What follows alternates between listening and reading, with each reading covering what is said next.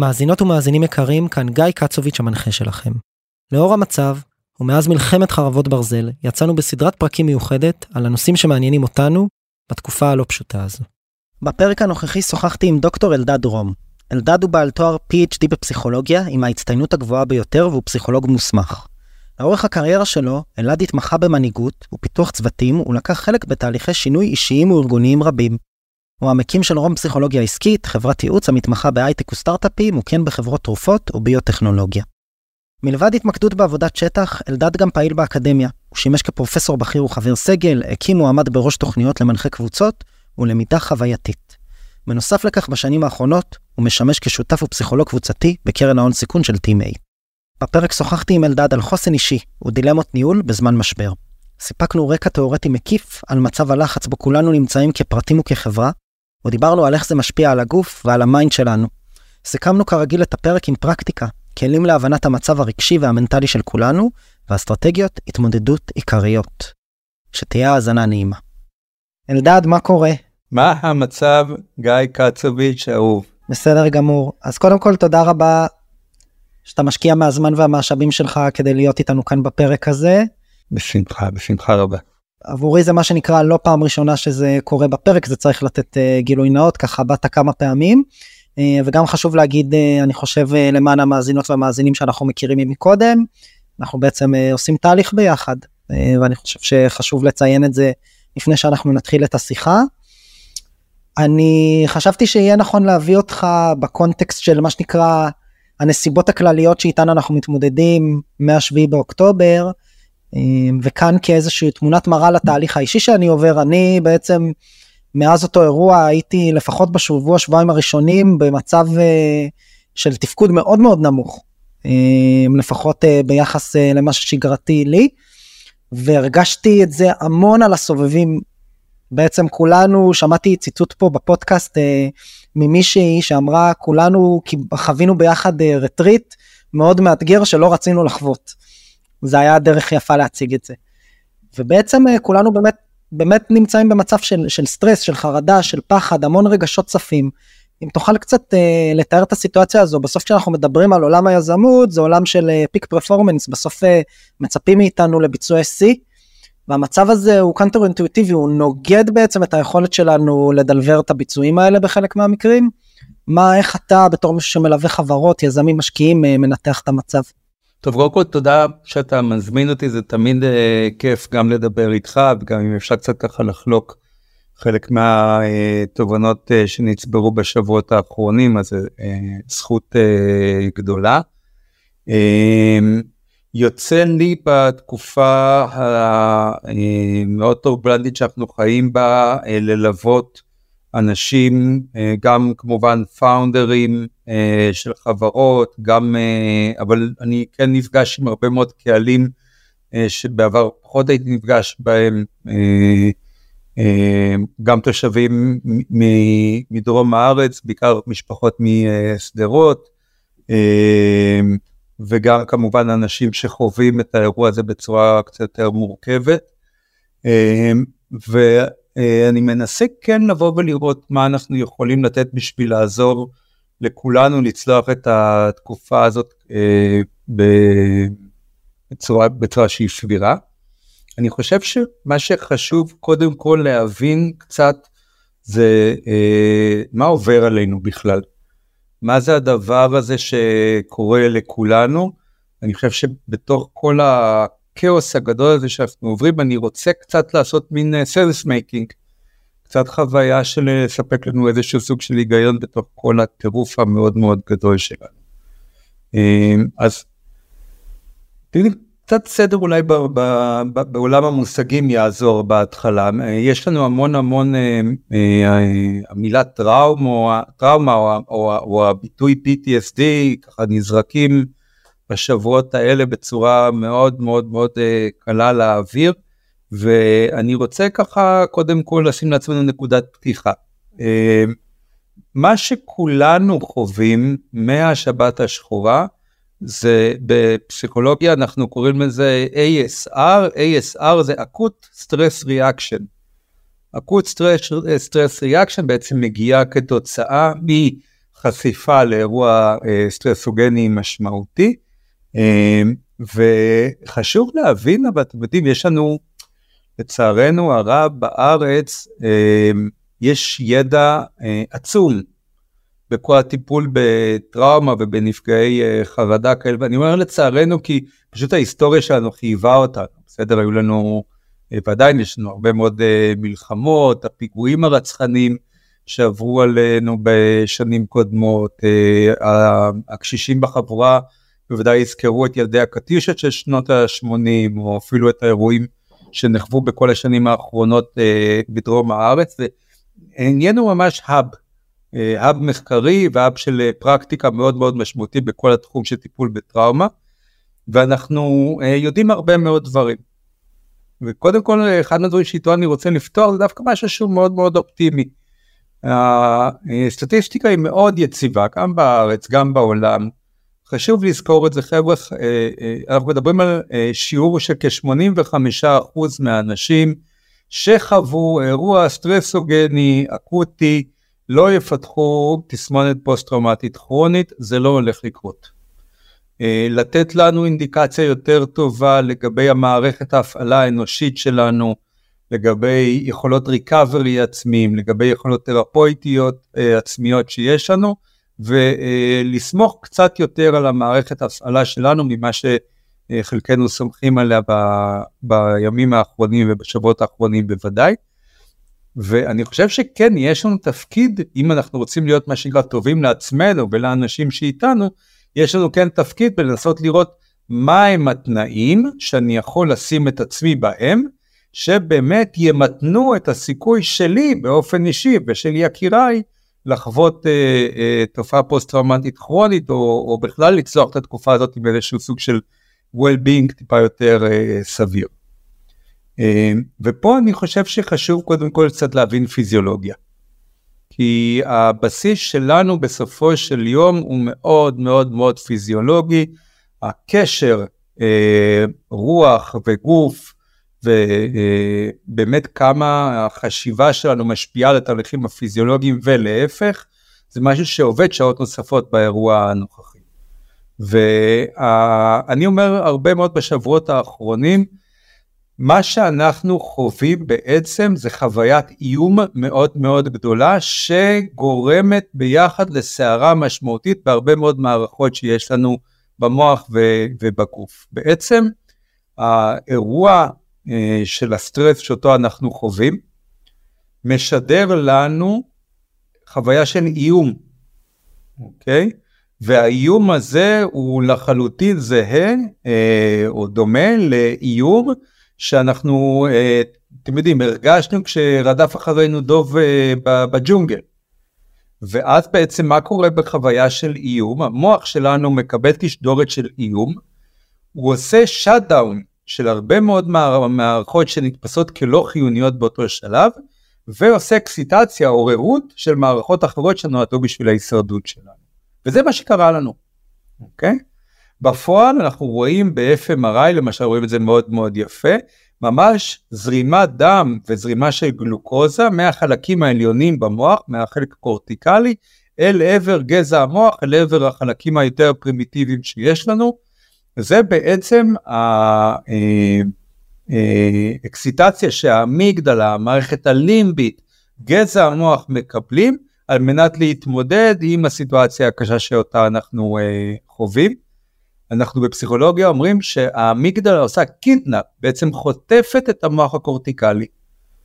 ולמה? כי מעט מאוד משאבים יש לנו כרגע להתמודד עם איום קיים, בואו נמקד אותו כמו שצריך. במקביל לזה המגדל, המערכות הלימביות יודעות גם כן לשחרר הורמונים, אנחנו מדברים על הורמוני הלחץ, בעיקר האדרנלין והקורטיזון, צריך לזכור האדרנלין בסדר יש לו פונקציה הישרדותית חשובה. רדף אחרינו דוב היינו צריכים במיני שנייה להגיע למקום שאנחנו מהר מהר מהר מטפסים על עץ בסדר? ואין לי את הכוחות לטפס על עץ אבל האדרנלין מספק לי את הבוסט ומאפשר לי לעשות את זה ואחר כך גם כן את הכניסה של הקורטיזול לתמונה. בתוך הדבר הזה, בוודאי בשבת הראשונה ואצל מרביתנו בוודאי בשבוע הראשון שאחרי השבת השחורה, אנחנו אה, רואים סדרה של תגובות שהן תגובות שמלמדות אותנו על לחץ. אנחנו מסתכלים למעשה על ארבע משפחות של תגובות שיש לנו, שארבעת המשפחות האלה מאפיינות בצורה מאוד מאוד חזקה איך אנחנו, כל אחד מאיתנו מגיב לסיטואציה הלא נורמלית.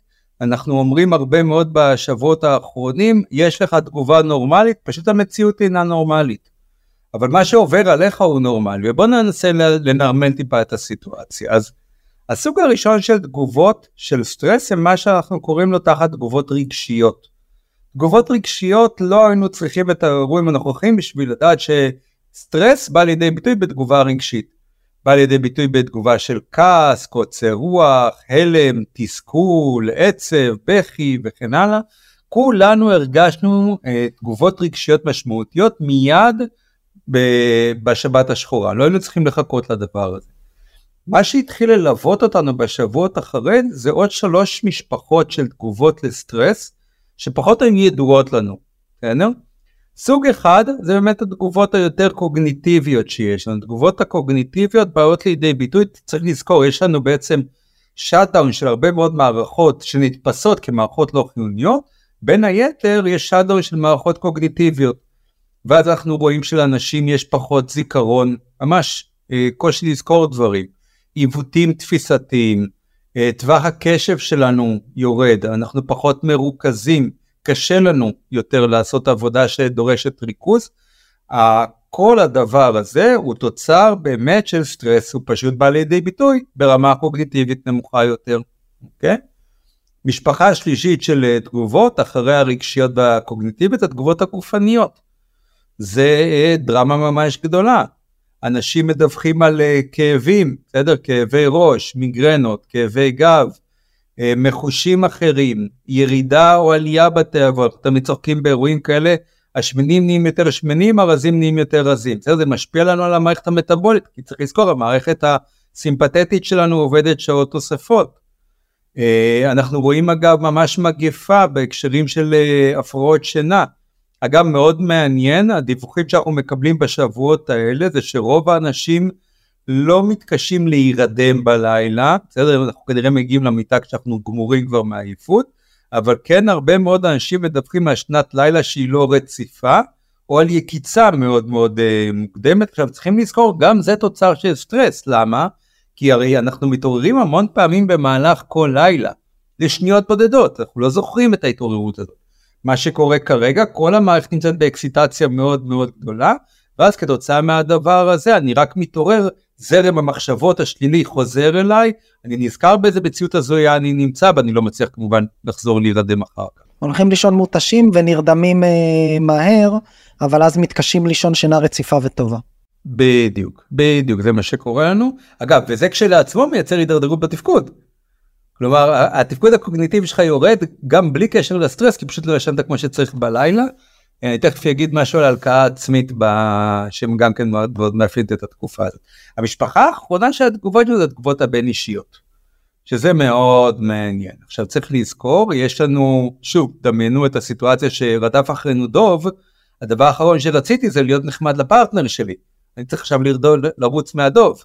ולכן גם אנחנו רואים ירידה מאוד מאוד משמעותית בתגובות בין אישיות, אנחנו רואים יותר ניכור, יותר הימנעות, יותר זהירות במגע בין האנשים, אה, וגם פה ברמה הניהולית וברמה של הובלה של חברות צריכים לשים לב, כי אנשים הם גם כנראה פחות קומפטנטים או פחות יכולים לנהל דיונים מורכבים, התגובות הרגשיות של חלק מהאנשים הן יותר uh, קצרות, וגם אני רואה אצל מנהלים איזושהי נטייה קצת להימנע ולייצר זהירות יתר במגע שיש להם עם עובדים. אני רוצה שנדבר על זה קצת יותר מאוחר במפגש שלנו, כי זה בעיניי משהו שאנחנו צריכים להפסיק לעשות אותו. הזהירות יתר לא מייצרת דברים טובים בהקשרים האלה. אז זה למעשה ארבע משפחות של תגובות גדולות שכולנו חווים ברמה כזו או אחרת בעת הנוכחית ופה אה, אני רוצה להגיד שני דברים. אחד הביטואציה. הביטואציה זה אה, התרגלות שיש לכולנו. המערכת ההפעלה שלנו יש בה מנגנונים מאוד טובים שמאפשרים הסתגלות והתרגלות להרבה מאוד דברים מאוד מאוד מאוד קשים והמערכת מפתחת איזשהו סוג של דסנסיטיזציה, כלומר היא מפסיקה להתרגש מדברים לטוב ולרע. כרגע בוא נתמקד בטוב, הדבר הזה מייצר אצל רוב האנשים trajectory שהולך ועולה ברמת הפעילות שלהם וגם ברמת האנרגיה שלהם. כלומר אנחנו רואים שיש איזושהי התרגלות, יציאה מההלם. אגב צריכים לזכור, fight, flight, freeze, בסדר? מה שקרה לכולנו בימים הראשונים זה freeze. היינו קפואים אל מול המסך וחוויית האיום עברה אלינו בצורה מאוד מאוד חזקה ולכן היה לנו כל כך קשה לצאת מהאירוע, בסדר? ולהיכנס לאיזושהי רמת תפקוד שהיא, שהיא אפילו סבירה. אז דבר ראשון חשוב לזכור את הנושא של הביטואציה, כלומר אנחנו נרצה לראות סימפטומים הולכים וקטנים מארבעת המשפחות שתיארתי כרגע ככל שיעבור הזמן. אני כן מדגיש ואומר לכל האנשים כן תצפו לרילאפסים, כלומר כן תצפו, תצפו לנפילה. אז היה לך לצורך העניין יומיים טובים ועכשיו יש לך יום גרוע, תהיה סלחן עם עצמך. אוקיי? תשים לב שגם זה חלק מתהליך של ריפוי, ובהקשר הזה בכלל אני אגיד מילה על סלחנות עצמית ועל חמלה עצמית, שזה משהו שהרבה מאיתנו לא מאוד מאוד טובים אה, באופן רגיל, בסדר? גם, אה, גם אני וגם הרבה מאוד מהאנשים שאני מכיר עסוקים הרבה מאוד בלבקר את עצמנו, בלהסביר לעצמנו כמה אנחנו לא מספיק טובים, אנחנו משכנעים את עצמנו כמה הדבר הזה מביא אותנו להישגים גדולים וכולי וכולי. התקופה הזו, אם אפשר אה, חברים, את רמת הביקורתיות העצמית, להוריד למינימום, צו השעה עכשיו זה קצת יותר סלחנות, קצת יותר חמלה עצמית, לא לשלם על כל דבר פעמיים, אני מתכוון לשלם פעמיים, לצורך העניין אני לא הצלחתי לישון טוב בלילה, אז זה תשלום אחד. התשלום השני זה שאני אוכל לעצמי את הראש, אז זה שאני לא לא הצלחתי לישון טוב בלילה, עכשיו אני לא אהיה תפקד טוב בעבודה, ואני לא אהיה טוב בשביל העובדים שלי, וכן הלאה וכן הלאה, זה כבר לשלם פעמיים. קצת סלחנות עצמית, קצת חמלה יכולה מאוד מאוד לעזור לנו בתקופה הזאת. הנושא הזה של סלחנות עצמית וביקורת עצמית זה משהו שעולה הרבה גם uh, בינינו בסשנים שלנו וגם נראה לי באופן כללי כולנו כבני אדם uh, משתמשים בביקורת ככלי לשיפור עצמי גם כלפינו וגם כלפי אחרים. לא, לא כולנו אבל חלקנו, חלקנו כן. אה, בתקופה הזו איך אנחנו אמורים בסופו של דבר אה, לווסת את האירוע הזה אני למשל מצאתי את עצמי באינטראקציות עם קולגות חברים גם משפחה אה, כולם יותר תנודתיים ואג'ים בגלל כל מה שתיארת קודם. אנחנו בסטרס כל המערכות שלנו הקדמוניות פועלות כאילו אנחנו במתקפה מכל הכיוונים ואז אה, לצורך העניין אה, בת או בן הזוג אומרים משהו או האמא ואבא אומרים משהו או הקולגה פספס את האימייל ואנחנו מוצאים את עצמנו בתקופו, בתגובות שהן לא פרופורציונליות לאירוע האובייקטיבי ואז אה, משלמים לא פעמיים אלא שלוש. גם היינו בסטרס גם קיבלנו את האירוע גם הגבנו לצד שלישי פגענו בו אנחנו עכשיו מאשימים את עצמנו ואולי נכנסים גם לאיזשהו אה, לופ שלילי עם אותה פרסונה. איך אנחנו יכולים אה, מה שנקרא לנרמל את כל האירוע הזה. נכון. אז אני אגיד פה כמה דברים. קודם כל זה מאוד מאוד נכון. אני אתייחס רגע למשהו שאני רואה אותו המון המון בשבועות האחרונים. הנושא של ניכור בתוך הבית בין בני הזוג. וזה מדהים לראות. אה, כנראה שבהתחלה זה נבע כתוצאה מתגובת סטרס בין אישית. בהמשך אנחנו רואים ממש בשבועיים האחרונים זה מאוד בולט לי בהרבה מאוד שיחות שאני מקיים עם אנשים. נהיים אה, קונפליקטים בין בני זוג על רקע אסטרטגיית ההתמודדות. בסדר? כלומר נגיד אותו אחד מהבני זוג מאוד מאוד אה, צרכן של חדשות ושל מדיה וזאת הדרך שלו להתמודד עם הסיטואציה והבן זוג שלו ממש ממש לא כזה ועכשיו נהיה ביניהם קונפליקט על הדרך שבה אתה והקונפליקט אפילו מגיע לחלקים ערכיים בסדר? אתה לא בסדר שאתה לא רואה חדשות כי זאת הדרך שלנו וכן הלאה ואני רואה שגם הדבר הזה מייצר איזשהו אה, סטרס גדול וזה הדבר הכי לא חכם לעשות בתקופה הזאת כי הרי התקופה הזאת אנחנו באמת צריכים כל משאב שיהיה לטובתנו אנחנו צריכים לקחת אותו ולגייס אותנו לטובתנו ואנחנו רואים שהמשאבים שיש לנו בתוך הבית הפרטנרים הזוגיים שלנו גם אותם אנחנו לא מצליחים לגייס לטובתנו ואפילו אנחנו מרחיקים אותם מאיתנו. ופה אני רוצה כן שנסתכל קצת על uh, יכולת שלנו לייצר לעצמנו תנאים יותר סבירים כדי לצלוח את התקופה הזו באיזושהי רמה סבירה, ואפילו אני אעז לומר עם איזושהי צמיחה, אוקיי? אני רוצה uh, קודם כל לעשות פה אינטרדקשן למושג ש, uh, ששכחו אותו מזמן. יש מושג בפסיכולוגיה, כולנו מכירים את המושג של PTSD, בסדר? כולנו הפכנו להיות למומחי טראומה. מעט מאוד אנשים מכירים את המושג של PTG. PTG אנחנו קוראים לזה בעצם פוסט טראומטיק growth, כלומר צמיחה מתוך טראומה. עכשיו אני חלילה לא עושה פה איזושהי, אה, אה, אתם יודעים, רומנטיזציה של הטרגדיה שעבר, כן? אה, מה שעברנו הוא רע בכל כך הרבה צורות, אי אפשר בכלל לדמיין. אבל מה אנחנו רואים? אנחנו רואים שה-PTG, כלומר אותה צמיחה שמגיעה מתוך טראומה, היא, קודם כל זה גוף מחקרי שידוע, אנחנו uh, רואים את זה כבר כמעט בשלושים שנים האחרונות, יש לזה לא מעט uh, עבודות. ובעצם מה, מה זה בעצם, מה המטרה של זה? אז אנחנו מדברים קודם כל ב-PTG על זה שיש, ה mind שלנו והגוף שם נדרש להתארגנות מחודשת כתוצאה מהאירוע הסטרסוגני ואנחנו צריכים למעשה לשנות את עצמנו ולהגיע לרמה תפקודית גבוהה יותר מהרמה התפקודית שהיינו בה. כלומר המצב הכל כך חריף שנכנסנו אליו אומר לנו תקשיב הכלים שהיו לך לפני כן לא מספיק חזקים אתה צריך כלים חדשים לפתח. וזה מייצר צמיחה. זה מייצר גדילה של יכולות. אני אתן דוגמה ממש שהייתה לי אה, לפני כמה ימים. פגישת הנהלה ה-CTO מדבר הפגישה הייתה סביב הסיטואציה, סביב המצב. הנוכחי. ה-CTO מדבר ואומר, תקשיבו, אתם לא מבינים כמה אני נהייתי אמפתי. וכולנו מתחילים לצחוק עליו, כי אמפתיה זה הדבר האחרון שזה שריר שהוא מנגן עליו. הוא אומר, הצלחתי להיות כל כך אמפתי, אני מצליח שאנשים ישבו אצלי בחדר ויבכו, וזה לא מביך אותי. אני אפילו במובנים מסוימים מחכה לשיחות המורכבות האלה.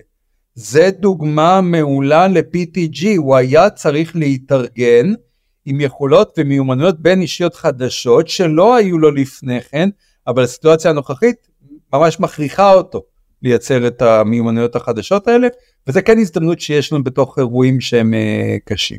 זה נשמע קצת uh, אידיאלי, במידה, טוב מדי, ואני רוצה לשאול אותך פה, אנשים הרי מאזינות מאזינים לפודקאסט הזה, הסטרס עדיין כאן, הטראומה עדיין כאן, חלקנו עדיין uh, קוברים את חברינו ובני משפחותינו, הגענו כבר לשלושים, uh, מה שנקרא לא עלינו, ואנחנו לא מצליחים לדמיין בחלק מהסיטואציות חלקנו, איך מהאירוע הזה תגיע בכלל צמיחה, זה נשמע כמעט ציני. אם אפשר לומר מה באמת הכל לטובה מהאירוע הזה נצמח אז מבלי להתייחס להכל לטובה שזה באמת קצת אולי אקצנטרי מה, מה הסיכוי שלנו ומה היכולת שלנו להתכנס לאזור של צמיחה סביב סיטואציה כזו. אה אוקיי טוב אם, אם הולכים לנתונים אז הנתונים הם לטובתי חשבתי שתעשה את זה יותר קשה בשביל הנתונים הם מרשימים בסדר הסיכוי שלנו לחוות PTG הוא פי הוא בעשרות מונים גבוה מהסיכוי שלנו לחוות PTSD בסדר. אני האחרון שיגיד uh, שאני רואה משהו טוב באירוע הזה שקרה לנו אבל אני כן רוצה לקחת לזה זווית שהיא קצת אחרת. והזווית האחרת האמת שלמדתי אותה באחת מהקבוצות שהעברתי לפני כמה ימים. באחת הקבוצות מישהי אמרה אמירה מאוד דומה לשלך. היא אמרה לי תשמע מה המציאות היא באמת מאוד מאוד קשה יש לה שני ילדים שנמצאים כרגע אה, בשירות מילואים פעיל. אה, באמת אה, היא רק התחילה לתאר אני לא אני, אני לא אחשוף יותר באמת היא עוברת מציאות מאוד קשה. היא אומרת לי איך אתה רוצה שעם הדבר הזה אני, אה, אני אתמודד, אני אתפקד וכולי.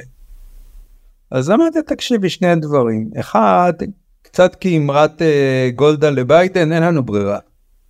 אין לנו ברירה אלא להתמודד, בסדר? אין לנו ברירה אחרת. ושתיים, אמרתי לה שתראי אם, יד, אם היינו יודעים שהאירוע הזה עוד יומיים מאחורינו אני לא הייתי מדבר איתי, גם לא, כנראה לא הייתי מדבר על זה בפודקאסט עכשיו. הייתי מציע לכל אהוביי, חבר'ה, כנסו בבקשה מתחת לשמיכה, תכסו את עצמכם יפה יפה, בעוד יומיים כל הדבר הזה ייגמר, ואז בואו נצא לאור השמש. מכיוון שאנחנו מבינים שקצר זה לא הולך להיות, אנחנו חייבים להתחיל להתארגן. שמעתי אמירה אה, פשוט נפלאה של אה, טל בן שחר לפני כמה ימים. אה, טל בן שחר אמר, אה, אני לא יודע אם זה שלו או שהוא ציטט, אבל פשוט נהדר, אני ציטט את טל. הוא אמר, אה, בשבילי יש הבדל מאוד גדול בין עצב לבין דיכאון. דיכאון הרי זאת מחלה, זאת מחלה מאוד מאוד קשה והיא מביאה באמת לרמת תפקוד מאוד נמוכה וכן הלאה. טל אמר, ואני מאוד מזדהה עם זה, שבשבילו ההבדל בין עצב לבין דיכאון, זה שדיכאון זה למעשה עצב ללא תקווה. ומה שאני חושב שאנחנו צריכים לעשות בימים האלה זה לתת פשוט הרבה יותר תקווה לאנשים. עכשיו זה מאוד מאוד קשה כי הסיטואציה באמת, סליחה על הצרפתית שלי, מחורבנת בכל צורה שאפשר לחשוב עליה. אבל בואו נחפש לעצמנו את התקווה בדבר הזה ובואו נראה איך אנחנו יוצאים מתוך האירוע הזה ואפילו גם קצת מחוזקים. הצעד הראשון בעיניי לזכור אותו הוא לעשות הבחנה בין דברים. אני אסביר למה אני מתכוון. יש הרבה מאיתנו שמדברים על uh, מה יהיה. מדברים uh, עם איזושהי פסימיות מאוד גדולה לגבי העתיד, או בכלל עם איזושהי חרדה. וזה מזכיר לי, uh, ממש כשהתחלתי לשמוע את זה, ואני אני, ביופי, אני לא מתעסק בדברים האלה, אני מאוד מנסה להבין מה, מה עכשיו, אני אומר גם ככה המציאות מורכבת. אבל אותי זה לקח למשהו שאני תמיד עובד, אותו, עובד איתו עם פאונדרים, עם פאונדרים אני עושה להם הבחנה בין אה, שלושה מעגלים. וזה עוזר לנו איך לפעול. אגב ההבחנה הזו לקוחה ממש מהתפילה של האלכוהוליסטים אה, אנונימיים, בסדר? מתפילה אה, לותריאנית. מעגל אחד גדול מאוד שיש לנו, והוא כנראה היה המעגל המשמעותי והגדול מאוד שיהיה לנו גם בתקופה הזו, זה מה שאנחנו קוראים מעגל הדאגה. לתוך מעגל הדאגה אנחנו צריכים להכניס דברים שבאמת מאוד מאוד מדאיגים אותנו, אבל מה שנקרא באמת של החיים אין לנו מה לעשות איתם. אני אה, באמת באמת מודאג לגבי אה, היכולות של החיזבאללה. הם באמת באמת מטריד אותי מה הולך להיות שם, זה מדאיג אותי. האם יש לי מה לעשות עם הדבר הזה? לא יודע, נראה לי שפחות. אוקיי? זה דאגה. והדאגה היא בדרך כלל באמת לעולם. קצת קטן ממעגל הדאגה, יש לנו מעגל אחד, מעגל נוסף שקוראים לו מעגל ההשפעה. מעגל ההשפעה זה דברים שאני יכול להשפיע עליהם, אני יכול להשפיע על סביבתי. למשל אני אתן לך דוגמה למה אני עושה בשבועות האלה במעגל ההשפעה, אני מאוד מאוד מנסה, ממש מהימים הראשונים, לדחוף אנשים לכיוון של עשייה ועזרה לזולת. המסר שאני אומר כל הזמן, חבר'ה, לפני שאתם עוזרים, כשאתם עוזרים לאחרים אתם עוזרים לעצמכם. ותהיו ריספורספול, זה יעזור לכם גם לבריאות הנפשית שלכם וגם בלי הרבה מאוד אנשים צריכים עזרה. אני מנסה להשפיע השפעה חיובית על הרבה מאוד אנשים, בבקשה, בבקשה תעזרו לאחרים. מעגל שלישי קטן הרבה יותר ממעגל ההשפעה, בוודאי קטן יותר ממעגל הדאגה, זה מעגל השליטה. כי הרי במעגל ההשפעה אין לי שליטה מוחלטת. בסדר? אני יכול להגיד לך, גיא, תקשיב, מאוד חשוב לעזור, ובוא תראה איך אתה יכול לעזור. ניסיתי להשפיע לך, זה לא אישה, אני לא שולט עליך. יש סדרה יחסית מצומצמת אבל מספיק רחבה של דברים שהם לגמרי ב-100% השליטה שלי. בסדר? לזכור, השפעה לא שווה שליטה. שליטה, יש לי 100% של שליטה עליי. יש לי שליטה על אורח החיים שלי. יש לי שליטה על לקדם אצל עצמי בריאות נפשית, דברים שיעשו לי טוב. יש לי שליטה על הפעילות היומיומית שאני עושה עם עצמי, יש לי אפילו שליטה על זרמי המחשבות שלי ועל היכולת שלי לייצר לעצמי תנאים טובים להצלחה ואני רוצה שנתעסק ככל האפשר, בוודאי בזמן שיש לנו בפודקאסט הזה, בדברים שהם בתחום השליטה שלנו ואיך אנחנו יכולים בעזרת השליטה הזו להשפיע באופן חיובי גם כן על הסביבה. אז קודם כל אני חושב שחשוב פה להכיר, יש לנו כתוצאה באמת מהידע המאוד גדול שיש לנו בארץ בטיפול בטראומה ובאירועים לוחצים, אנחנו יודעים להגיד שיש קודם כל ממש אה, שתי רגליים מאוד מאוד גדולות ויציבות, שאם אנחנו מצליחים להעמיד את עצמנו ואת זולתנו על הרגליים האלה, אנחנו כבר במקום יותר טוב, במקום שאולי אפילו התחלנו להתעסק עם ה-PTG ולא עם ה-PTSD. אוקיי? מה זה שתי הרגליים? לחלוטין נמצאות בשליטה שלי. רגל אחת מאוד מאוד משמעותית, ואני מניח שאני אומר שהדברים שהמאזינים כבר אמורים היו לשמוע, אנחנו מדברים על זה המון, אבל חשוב לי לשים את השני building blocks הגדולים האלה. רגל אחת מאוד מאוד חשובה, היא הרגל של מה שאנחנו קוראים אל תהיה לבד. זה בשליטה שלך לא להיות לבד.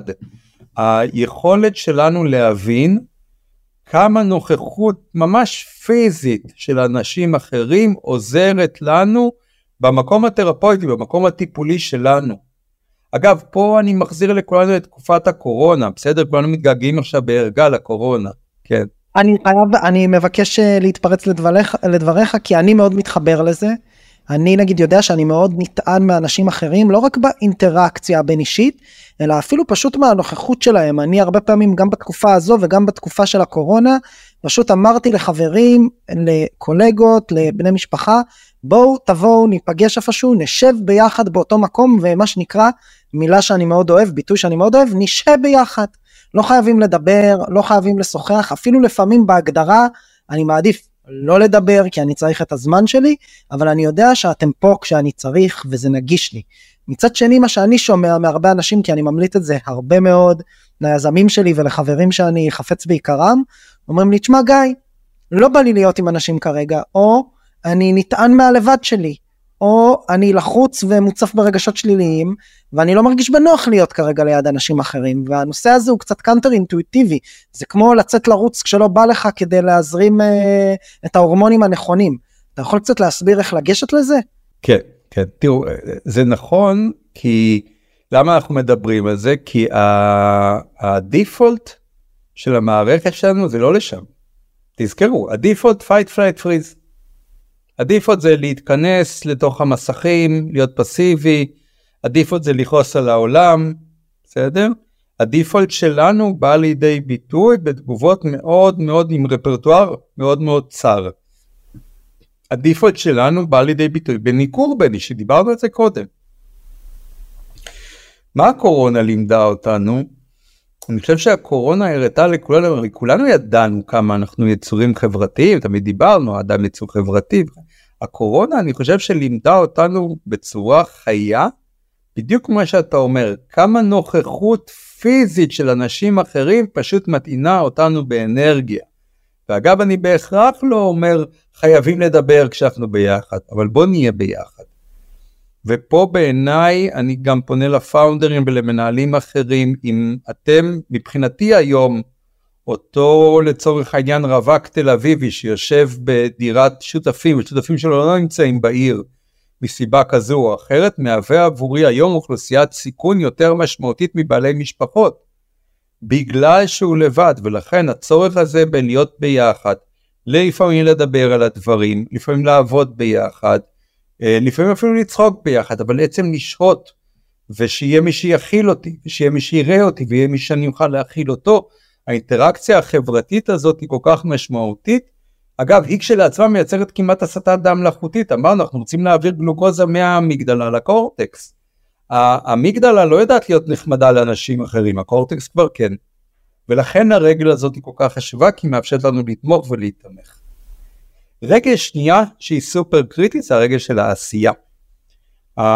העשייה בעצם מוציאה אותנו מהשיתוק, גם פה אגב הסטת זרימת דם, ואני יכול לספר גם כן שאפילו הפרוטוקולים הטיפוליים לאנשים שנפגעו באירועים משמעותיים, אנחנו נדחוף אותם יחסית מוקדם לעשייה.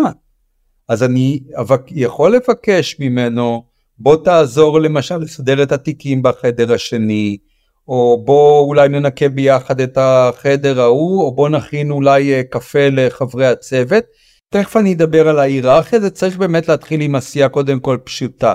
כי העשייה צריכה לאסוף אותנו, ודרך העשייה אנחנו מקבלים בעצם היזון חוזר במעשים שלנו. אה, תחשבו עוד פעם על הימים הראשונים שמיד אחרי השבת השחורה, אוקיי, התחלתי לאסוף את עצמי, אז אתמול לא הצלחתי בכלל לקום מהמיטה, והיום כבר הצלחתי לקום והצלחתי להכין לעצמי לשתות, או הצלחתי להיות בשביל הילדים שלי קצת יותר, או אפילו הצלחתי לענות על איזשהו מייל אחד או שניים.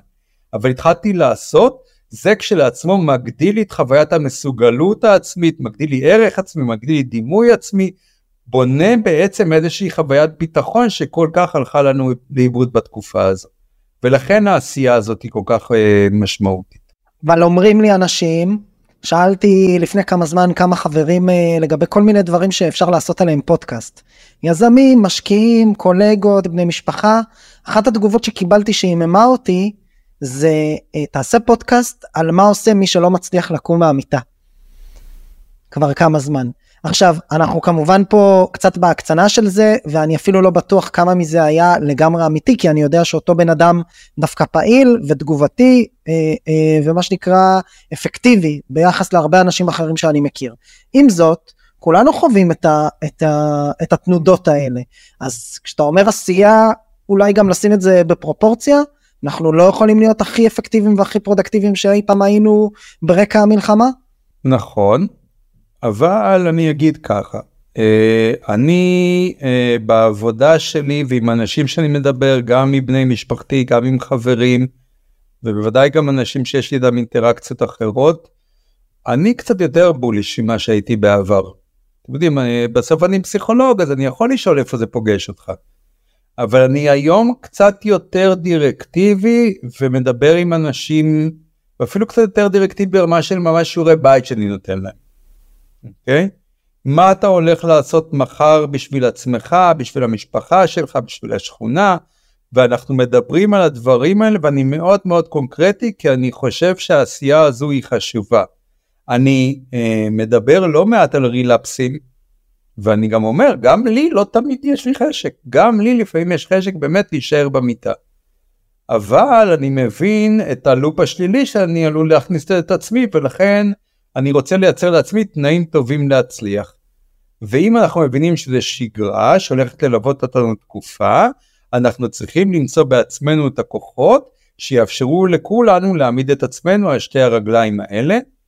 יש כן משהו אחד שמאוד מאוד עוזר להרבה מאוד אנשים בתקופה הזאת להיכנס כן לעשייה. תנסו להיכנס לעשייה שיש בה אלמנט של נתינה.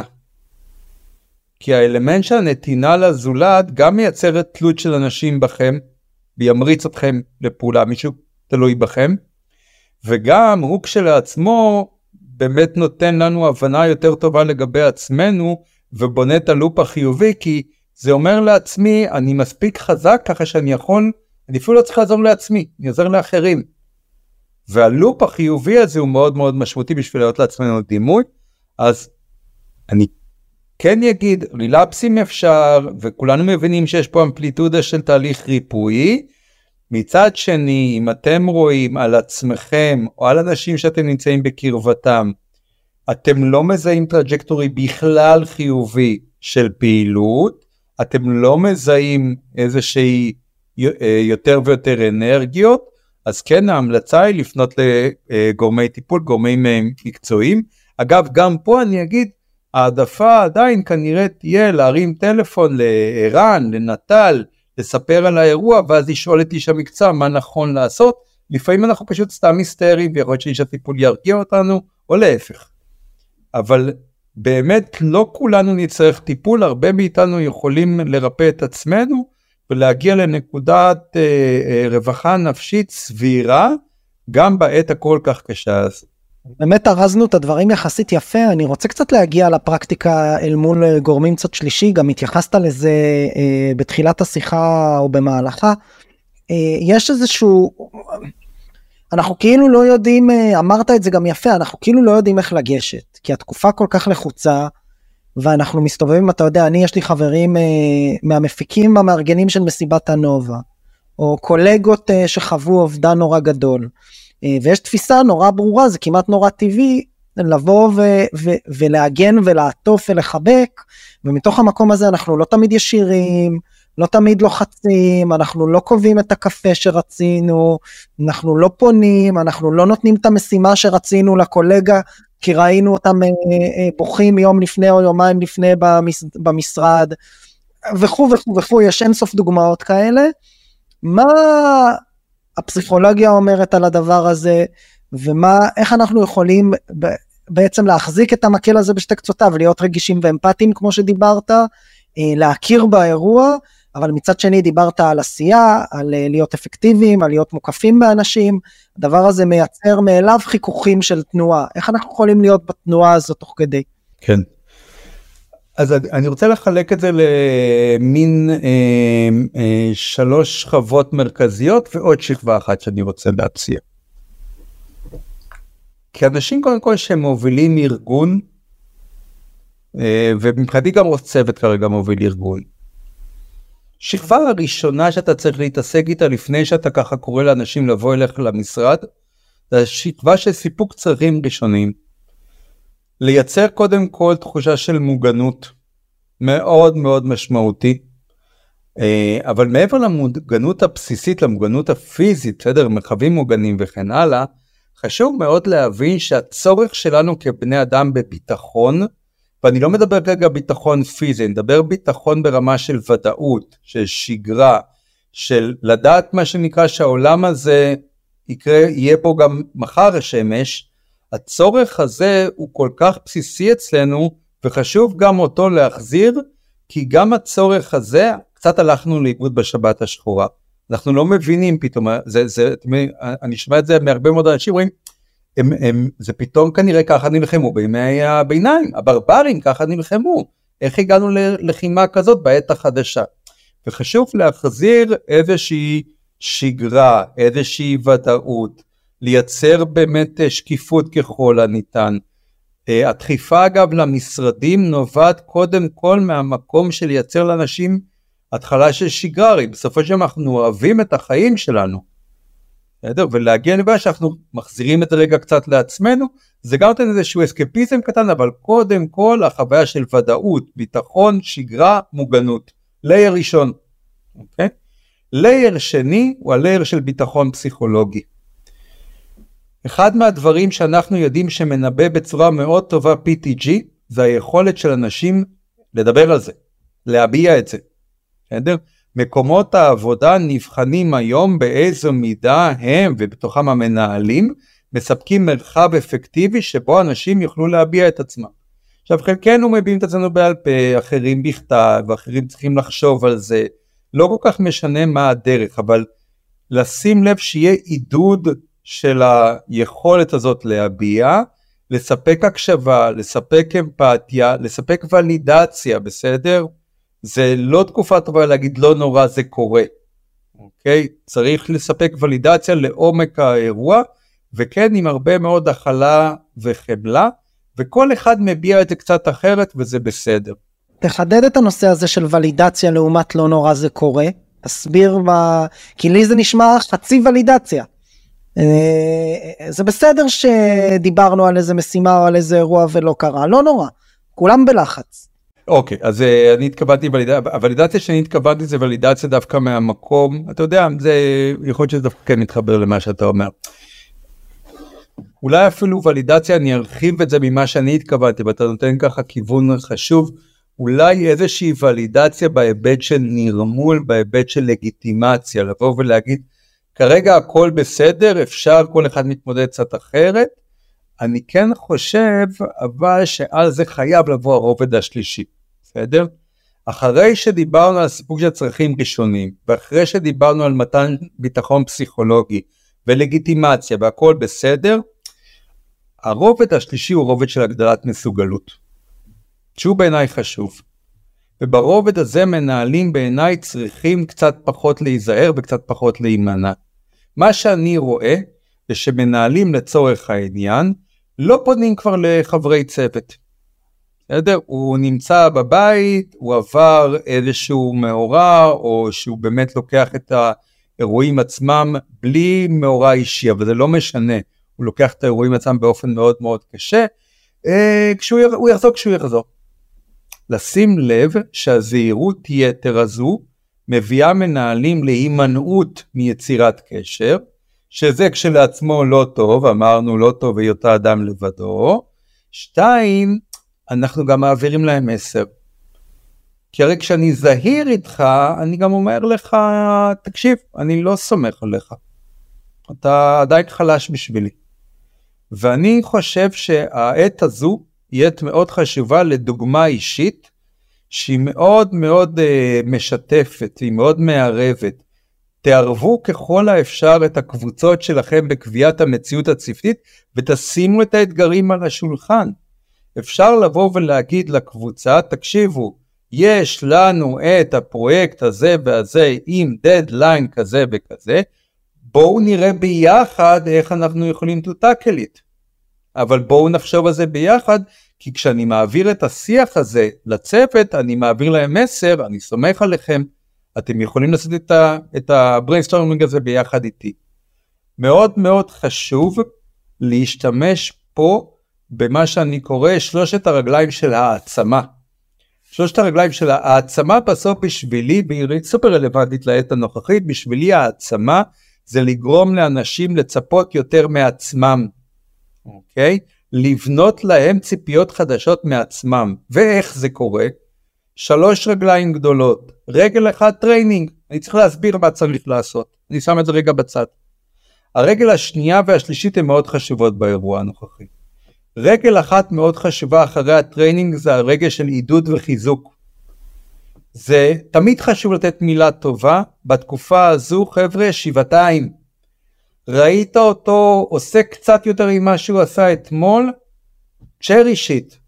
תקשיב רציתי להגיד לך איזה יופי אני רואה אותך ככה באמת לתת את המילה הטובה זה כנראה לא יהיה מחיר טעות גדול מדי בתקופה הזו והרגל השלישית המאוד מאוד חשובה זה הרגל של העלאת סטנדרטים. training, חיזוק ועידוד והעלאת סטנדרטים. למה העלאת סטנדרטים חשובה? כי הרי תזכרו, העצמה לגרום לצד השני לצפות יותר מעצמו, זאת אומרת שאם אני לא מתחיל להעלות סטנדרטים, אני בעצם משאיר אותו בציפייה מאוד מאוד קבועה שלו את עצמו, ואני לא מעלה. זהה לגמרי, אני תמיד אומר איך מלמדים ילדים לנסוע על אופניים. מתי שהוא אתה חייב להפסיק לרדוף. מתי שהוא אתה חייב להציב רף שהוא מספיק גדול כדי שהילד יתחיל לסמוך על עצמו, וגם פה זה בסדר שהתחלנו את הפעילות בזה של מה אתה עושה בשביל עצמך ובשביל המשפחה, זה בסדר שהלכנו אחר כך לפעילות קהילתית התנדבותית, זה בסדר שהלכנו אחר כך למשימות יחסית אה, אה, קטנות בשביל לעלות מסוגלות, אפשר כבר לעלות רמת מורכבות, אני מעודד הרבה מאוד ארגונים, קשה מאוד לתכנן, נכון, בואו תתכננו שבועיים שלושה קדימה. שימו תוכנית עבודה של שבועיים שלושה קדימה ותעמדו בהתחייבויות האלה כי גם פה אני מספק לעובדים ודאות שהיא מאוד מאוד חשובה. גם פה אני בעצם אומר להם הפעילות היא לא רק פעילות מן הגורן ומן היקב זה כבר קשור לרודמפ שלנו זה כבר קשור לדברים האסטרטגיים וזה כשלעצמו גורם העצמה כי אני מעלה דרך הדבר הזה איזה שהם אה, סטנדרטים. אמרתי לכם, אמרתי לך קודם גיא שלוש שכבות וחצי החצי אני רוצה רגע להתעסק איתו, כי הוא גם חשוב. אנחנו מדברים אה, בהמון המון על חוסן. אני בהקשר של חוסן, יש אגב עשרות הגדרות למה זה חוסן, אני חביבה עליי במיוחד את ההגדרה של anti fragility. anti fragility זה בעצם, אה, אני נהיה חסין כתוצאה מחשיפה. המושג אגב נלקח ממערכות אחרות, דוגמה אולי הכי טובה שיש לנו זה מערכת החיסון שלנו, אוקיי? מערכת החיסון שלנו תהיה הרבה יותר חסינה, הרבה יותר חזקה, ככל שהיא תיחשף ליותר בקטריות חידקים, אוקיי? מערכת חיסון שלא נחשפת, האדם נהיה מאוד מאוד חשוף לתרופות, למחלות, סליחה. פה המשתנה המפתח, בלי עין הרע חווינו כולנו סטרס מאוד גדול. כדי לייצר anti fragility חייבים לייצר זמני recovery זה נורא חשוב לזכור. בסדר הדימוי פה של חדר הכושר הוא דימוי טוב ושל ספורט בכלל. תעשה ספורט אתה מכניס את השריר שלך לרמת סטרס אתה רוצה שהשריר יגדל הוא לא יגדל במהלך הספורט הוא יגדל אחרי, אחרי שתעשה לו recovery. ביום אחרי הוא יגדל. וזה בדיוק מה שאנחנו צריכים לעשות פה. אין בעיה, תעזרו לאנשים אחרים, תעזרו לעצמכם, תיכנסו לפעילות, לא להיות לבד, אבל תאפשרו לעצמכם את זמני הריקאברי. זמני הריקאברי הם זמנים שבהם אתם רגע נושמים. בזמני הריקאברי האלה לא להיכנס למסכים, זה לא עושה ריקאברי, זה רק מגדיל תהליכי רומינציה שיש לנו. זמני ריקאברי הם זמנים טובים שבהם אנחנו יכולים להתחבק עם האהובים שלנו. זמני ריקאברי זמנים נהדרים שבהם אנחנו עושים אה, אה, קיבוץ ושחרור של שרירים. שירי גפיים, שירי הפנים, תחזיקו אותם מכווצים במשך עשר שניות ואז תשחררו, תעשו את זה כמה פעמים, תעבדו על הרפייה וחיזוק אה, של השרירים. קפיצות, קפיצות במקום, או בכלל פעילות אירובית עצימה, תעלו דופק. אתם מעלים דופק, אחרי כמה זמן האנדרופינים יתחילו לעבוד לכם.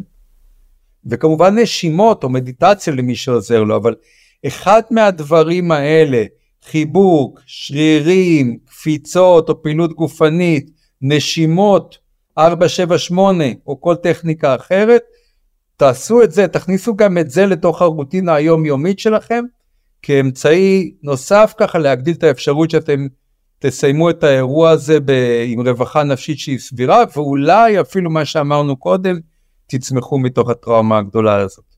תודה רבה על הכל. לסיום, יש לך איזשהו טייק מסכם ככה לקחת אותנו איתו? יש לי כמה, אבל uh, אני אבחר.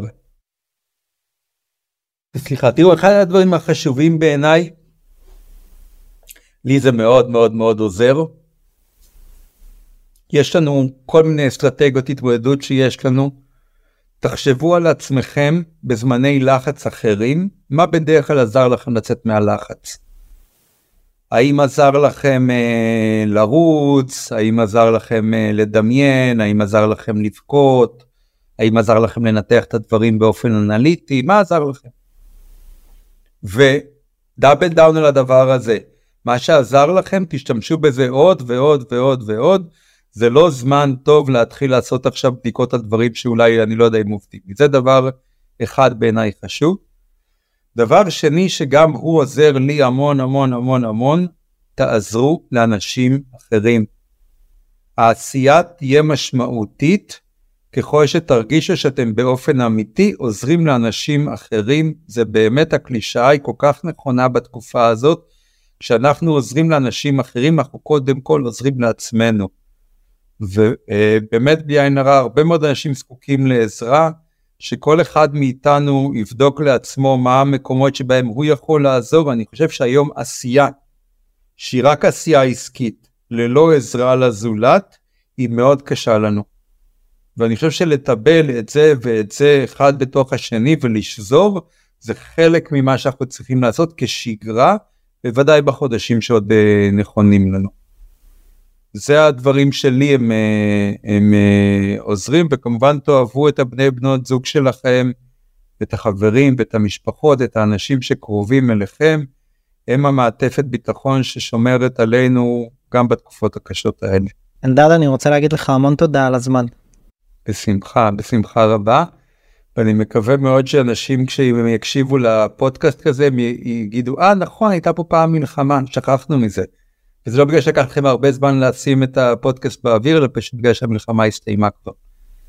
ושיהיה לכולנו בשורות טובות.